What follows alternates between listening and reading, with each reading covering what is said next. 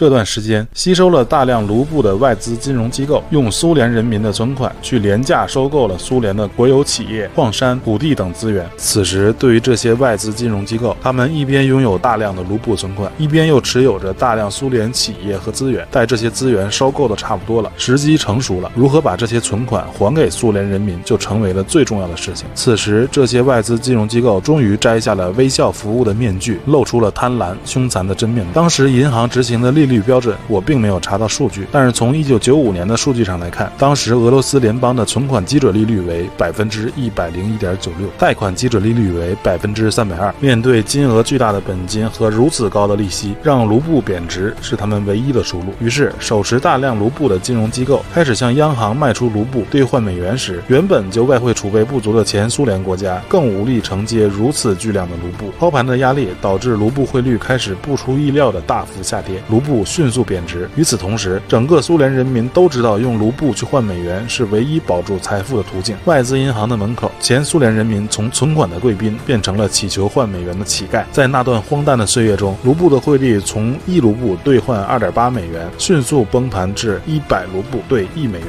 先前外资银行的卢布外债瞬间变得微不足道，想还钱，只要拿出一点点美元，就可以堵上任何以前很难想象的窟窿。这种贬值在整个国际金融史上都是罕见的。苏联人终生的积蓄瞬间随着卢布崩盘而贬值二百八十倍，苏联的金融市场一片鬼哭狼嚎。然而，各路嗜血的资本家并没有就此收手，他们还对奄奄一息的苏联经济再次落井下石，在混乱的秩序之下开设金融黑市，套取汇率差。一片混沌之下，苏联人民早已。无法理智思考，动用他们一切可以动用的资源，抛售手中每一张卢布，买进美元。因此，前苏联人民不仅经历了国家政权的解体，财富又被啃食殆尽。这场以大规模私有化为标志的经济改革是一场空前的灾难。社会动荡，饿殍遍野，男性的平均寿命下降十多岁。经济的重创使得这些前苏联国家出现了明显的社会倒退，开始出现了以物易物的社会形态，甚至有些国家开始拿着潜艇、坦克、飞机、导弹等高精尖军。军备去其他国家兑换少得可怜的粮食，军备实力又被大幅削减，一些高学历、优秀的人才储备也开始流向其他国家。这一切的一切，使得曾经辉煌的民族彻底一蹶不振。有关这一切的惨状，我不愿再加以渲染。过度刻画灾难，容易让一些人形成对资本莫名的愤恨和爱慕。在前两期有关苏联的视频中，我收到了很多私信和留言，有鼓励，有质疑，有不同的立场，我都非常感谢这些互动。在此，我想做一个统一的回复：历史从来都不。是非黑即白的，这是我们观察历史的首要前提。其次，对于很多没有了解过历史的人来说，历史的复杂交错就像一面大山摆在我们面前，很少有人愿意去爬上去看看风景。而我能够做的事情，就是试着在山腰装一部缆车，希望提起大家对山顶景色的向往，对历史产生兴趣之后，自己再进行独立思考和深度挖掘。我承认，我可能对历史的认知程度并不是非常高，书籍还需多读，国外还需多走，眼界还需拓宽。但是。任何人的知识储备，在时代面前和历史的面前，都是极其渺小和局限的。有区别的，只是对同样的历史会有不同的观点和解读，这也是学历史的乐趣所在。我更多想做的事情，并不是还原历史，而是希望从历史或者演绎中总结出有意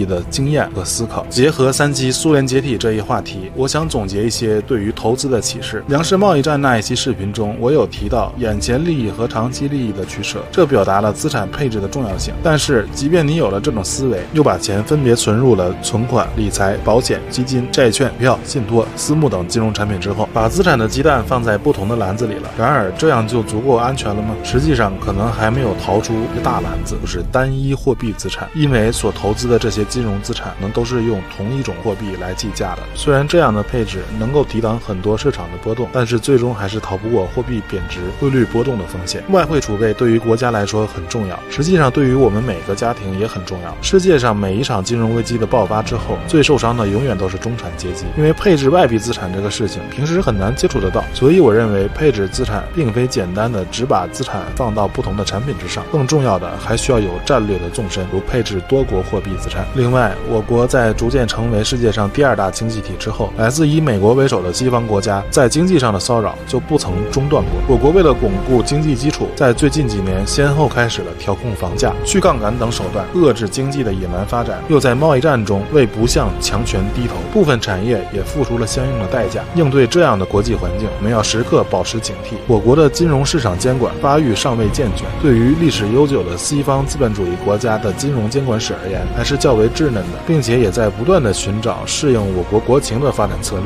金融监管的政策偶尔会带来一定利益的损失和阵痛，但是绝不能因此相信西方势力的有意渲染和肆意诋毁，视监管为阻碍国家发展的绊脚石。话说到这儿，我欲言又止，估计说了这么多，一定又会赢得很多反对意见。因此，考虑到目前在我国投资者教育水平普遍较低的这一情况来看，先别想着怎么配置资产了，也不用去操心宏观经济这些事儿，不如去多学一点金融理财知识更为实际。学习才是最低成本的投资，知识才是财富的守护神和创造者，避免成为下一任韭菜才是当务之急。没等外资来掠夺我们，我们自己先一败涂地了，要不然也不会有那么多人都成为 P2P 跑路、花式传销、股神指引、杠杆投资、虚拟货币、非法集资、债务违约、高息贷款、消费陷阱等金融乱象的受害者。下一期视频准备讲一下美国的次贷危机，说了三期苏联，终于轮到美国了，看看美国是如何把自己玩死，然后还拉着全世界下水的。